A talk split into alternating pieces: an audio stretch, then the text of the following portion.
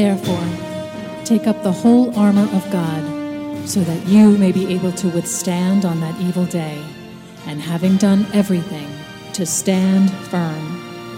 And now, battle ready with Father Dan Reehil. Good day. Welcome to Battle Ready. Let's pray. In the name of the Father, and of the Son, and of the Holy Spirit. Amen. Come, Holy Spirit, fill the hearts of your faithful, and kindle in them the fire of your love. Send forth your Spirit, and they shall be created, and you shall renew the face of the earth. O God, who by the light of the Holy Spirit did instruct the hearts of the faithful, grant that by the same Holy Spirit we may be truly wise and ever enjoy his consolations. Through Christ our Lord. Amen. In the name of the Father, and of the Son, and of the Holy Spirit. Amen. Welcome. Good morning, Mother. How are you doing? Good morning. Doing very well. Great. It's We've a beautiful day in New York. We've enjoyed having you here this whole week. Thank you. It's been delightful to be here. So today you want to talk about Elijah. Yes, um, back in a couple of days earlier in June, on the 9th, there was a reading uh, from the first book of Kings, chapter 18, verses 41 to 46, that caught my attention. And it's about Elijah praying, and the sky gave rain after he prayed.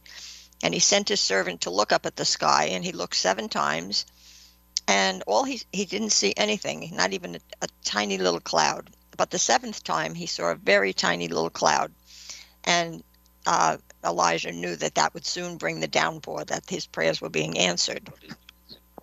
So, this lesson from Kings teaches us to pray and believe confidently that God hears our prayer.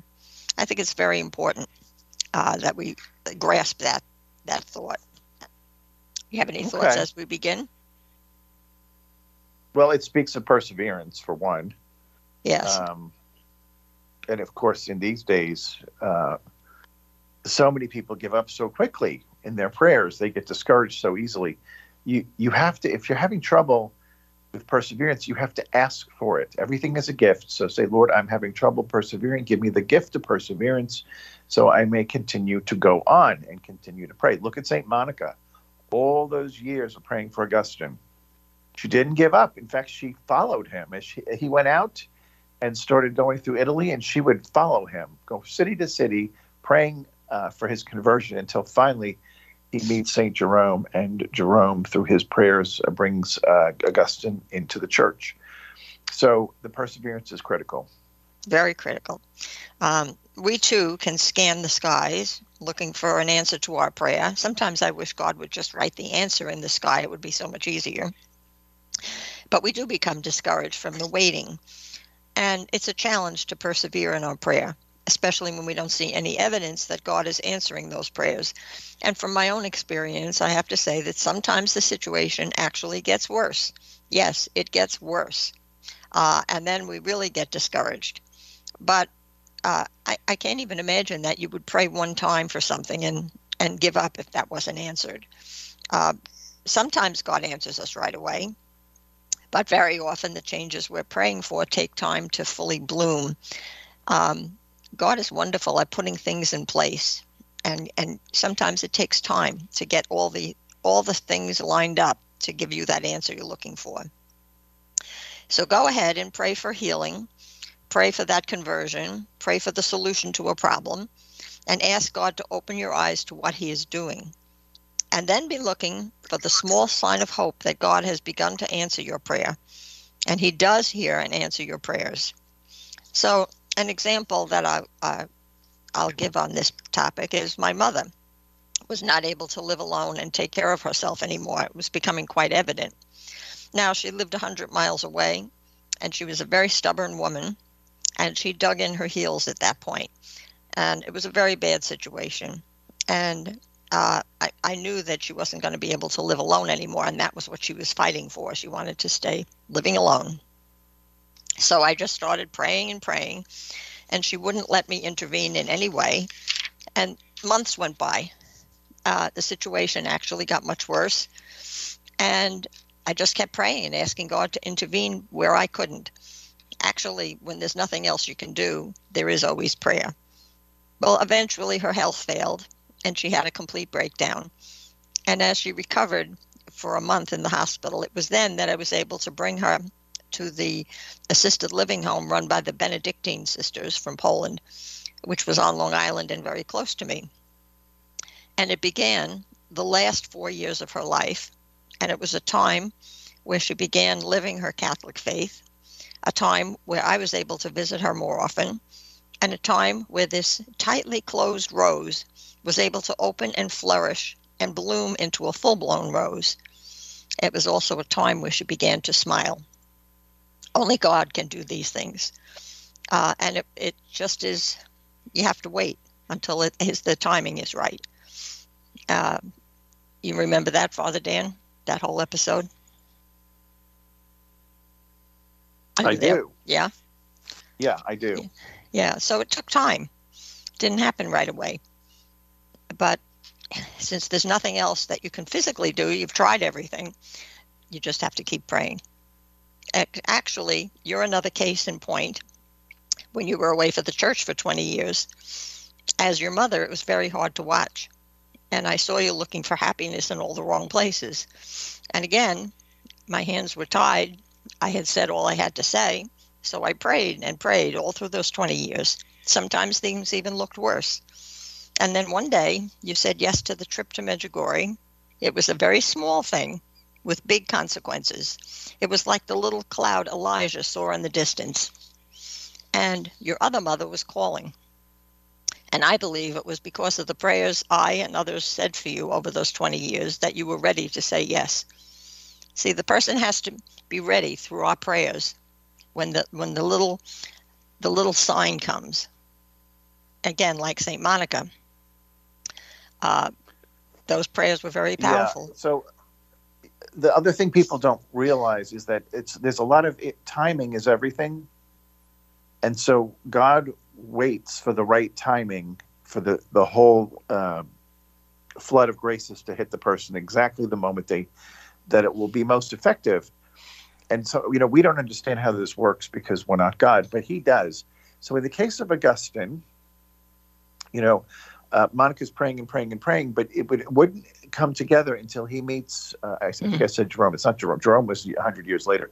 Uh, Ambrose. Ambrose.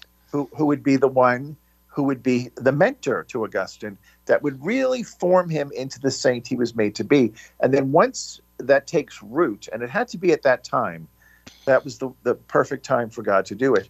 Then Augustine is uh, self sufficient in his understanding of the, the, truth and in his belief about Christianity. And then goes even further, so becomes a bishop to now teach others. The primary role of the bishop is to teach.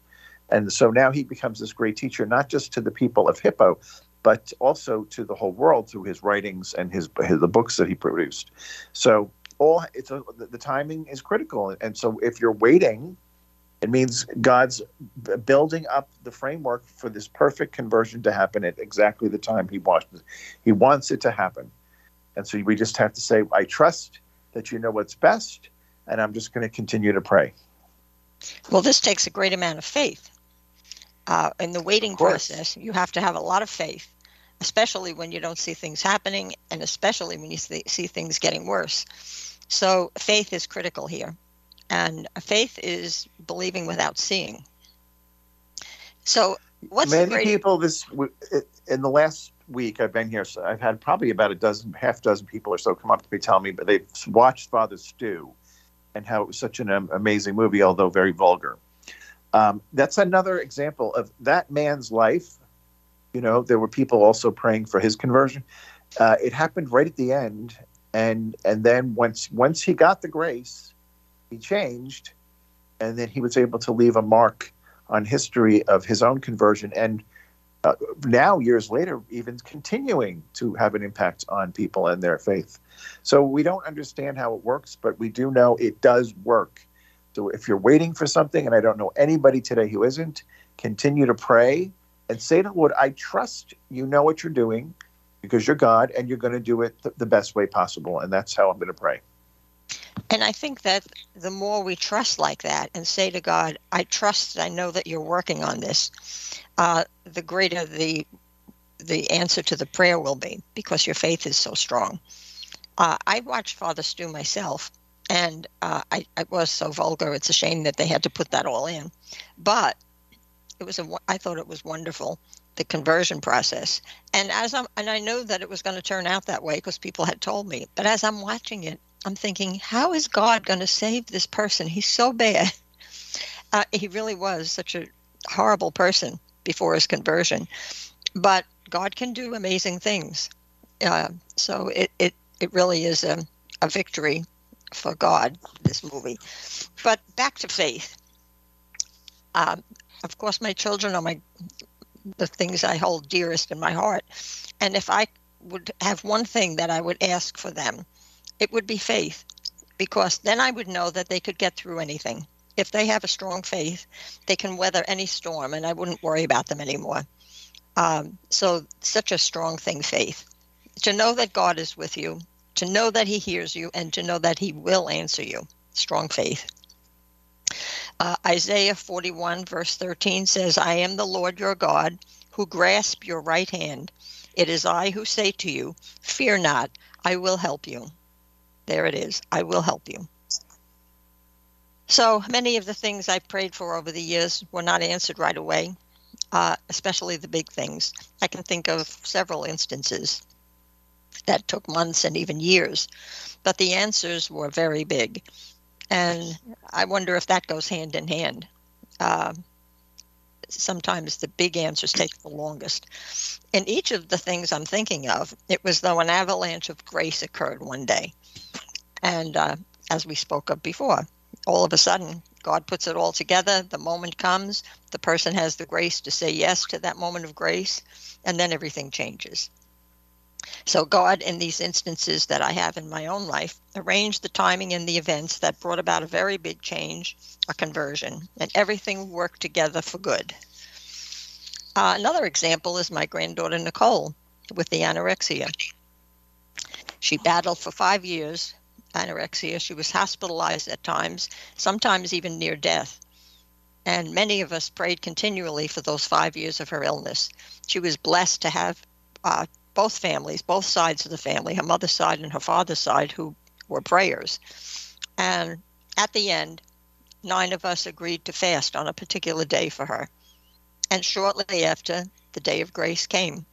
It was a convergence of events that only God could arrange. And so, so many t- different instances in my life, I can see that clearly. And she was another one. So, um, Another thing that's very important when you're persevering in prayer is not telling God how to fix it.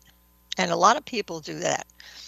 They they figure out the answer and they tell God to put his rubber stamp on it of approval. That this really doesn't work. Uh, we can never imagine how God is going to answer a problem. And uh, it's best not to even try.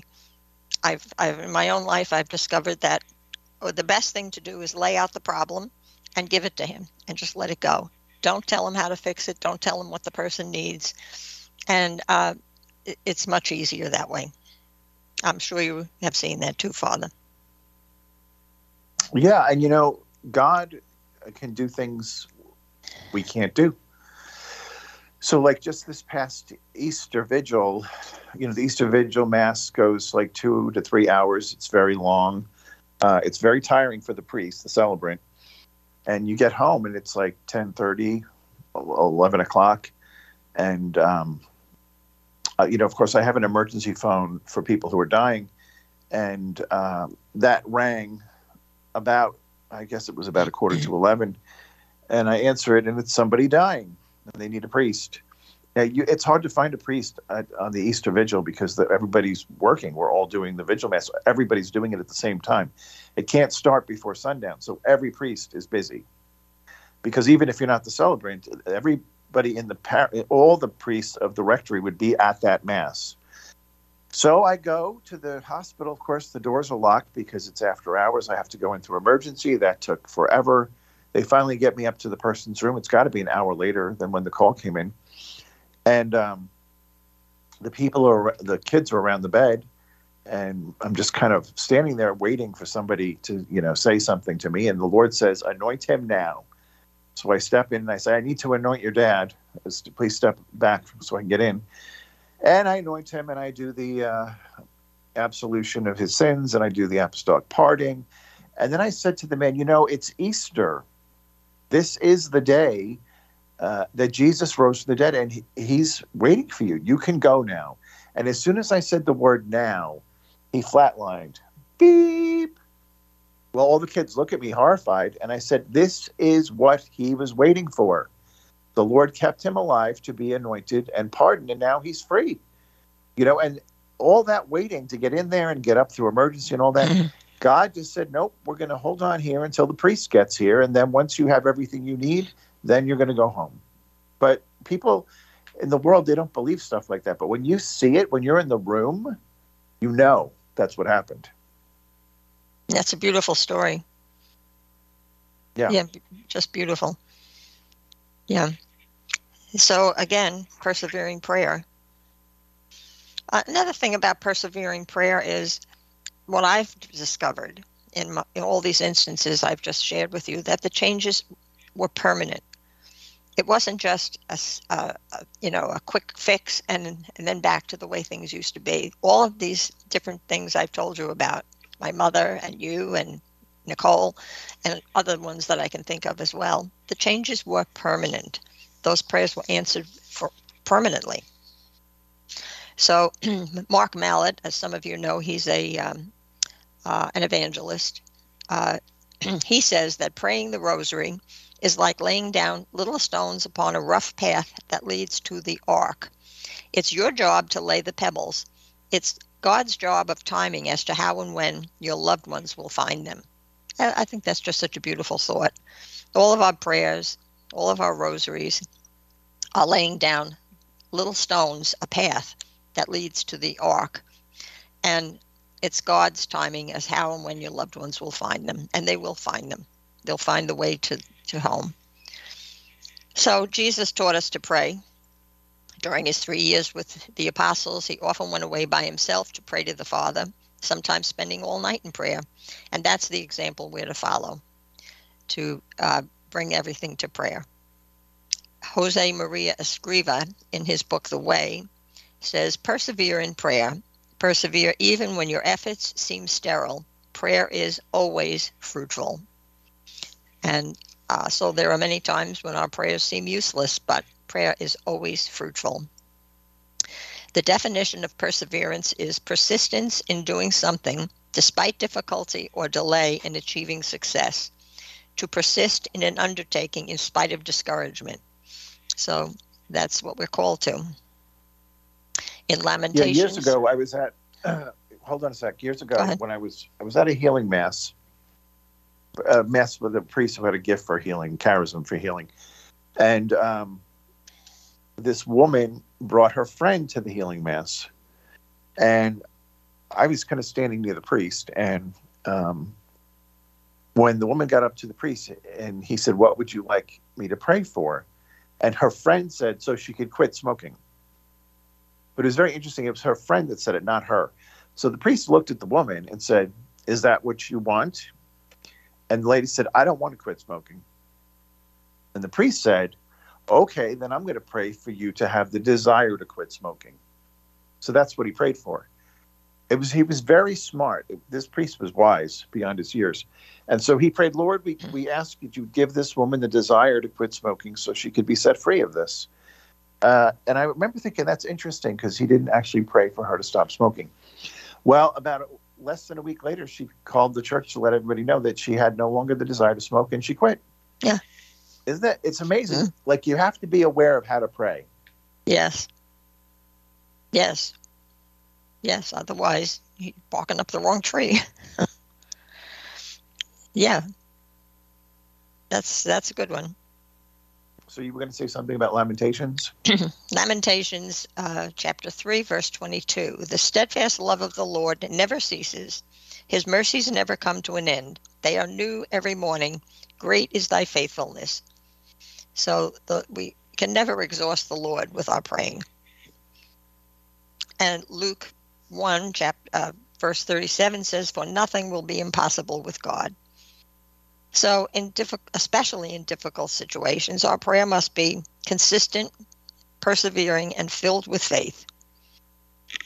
And uh, if you, you know, once you start praying this way, and God answers some of your prayers, it makes it easier because you can think back to the times when He has helped you in very difficult situations, and it gives you the the gift of perseverance.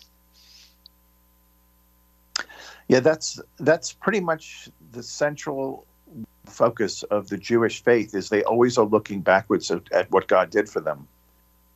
It's sad that they missed the boat on the Messiah, but that that's really a strong aspect of their faith is they always go back. You know, the Passover event. This is the God that rescued us from slavery and bondage, took us out of Egypt into the promised land. And we can go further and say we have a God who walked on water, who multiplied food, who rose from the dead, who cured the sick, he drove out demons, he raised people from the dead.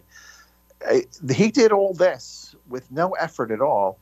Uh, so, how hard is it for this God to answer my little prayer? It's not hard at all.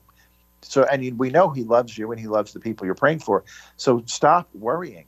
Too many people give in to fear way too quickly. And that, when you do that, what you're saying to God is, I don't think you can handle this. and that's why I'm going to worry. So, like, yeah. there's a natural yes. worry that comes in with problems, but then stop it.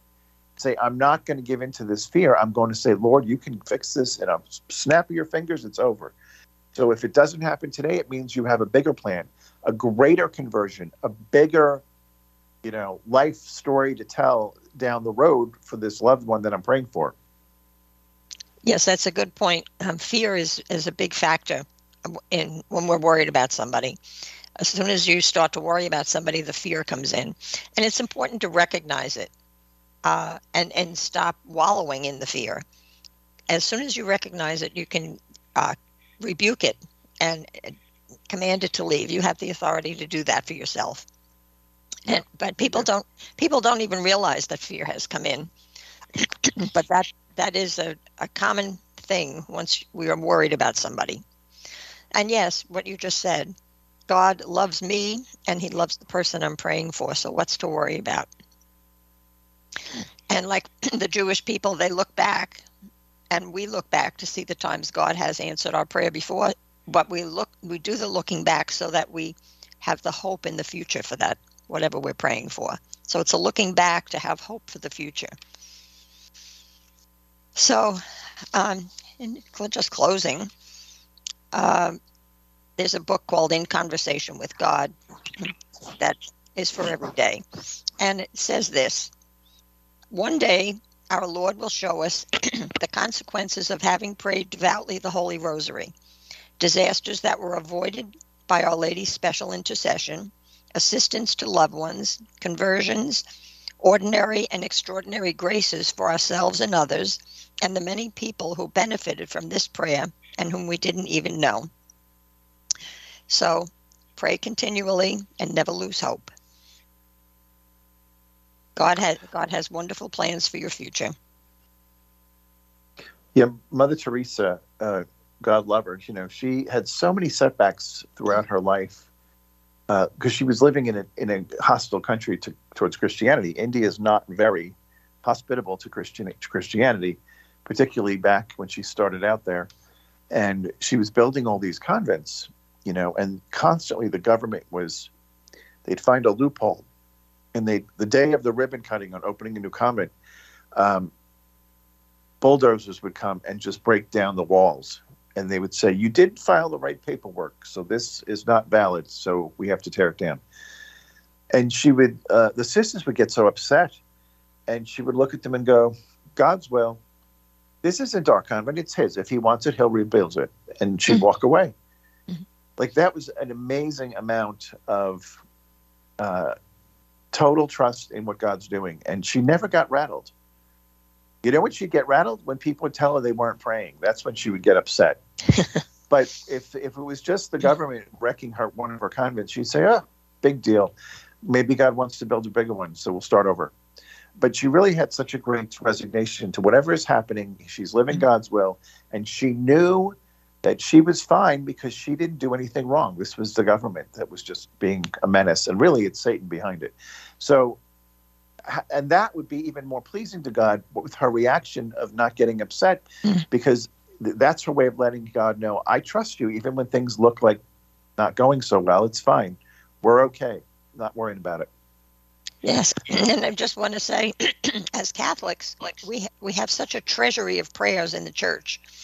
We have the Rosary, we have the Divine Mercy Chaplet, we have novenas, litanies, we have the saints to call upon. We can add fasting to our prayers; it puts power in it. We can ask other people to join our prayers for someone, and we can do the little penances throughout the day. So we have uh, so much. We have uh, such a treasury of things. yeah future full of hope all right Yes. that's about it for today thank you mom You're welcome. May the blessing of Almighty God come down upon you all and remain with you forever. And I bless you in the name of the Father, and of the Son, and of the Holy Spirit. Amen. Amen. A great day. This is Father Dan signing out.